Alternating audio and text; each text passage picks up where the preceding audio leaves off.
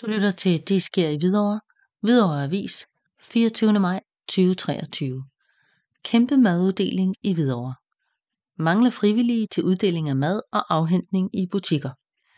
På lørdag den 27. maj arrangerer det lokale Stop Spild lokalt endnu en maduddeling fra Det Blå Hus, Hvidovrevej 253, Seniorrådets lokale. Vi mangler både frivillige til uddeling af mad og efterfølgende oprydning fra kl. 19 til halv 1 på dagen, og så efterlyser vi også nogle personer, der kan afhente mad fra de lokale butikker, det vil sige frivillige med bil, selvfølgelig også gerne med trailer eller varevogn. Det sker i tidsrummet fra kl.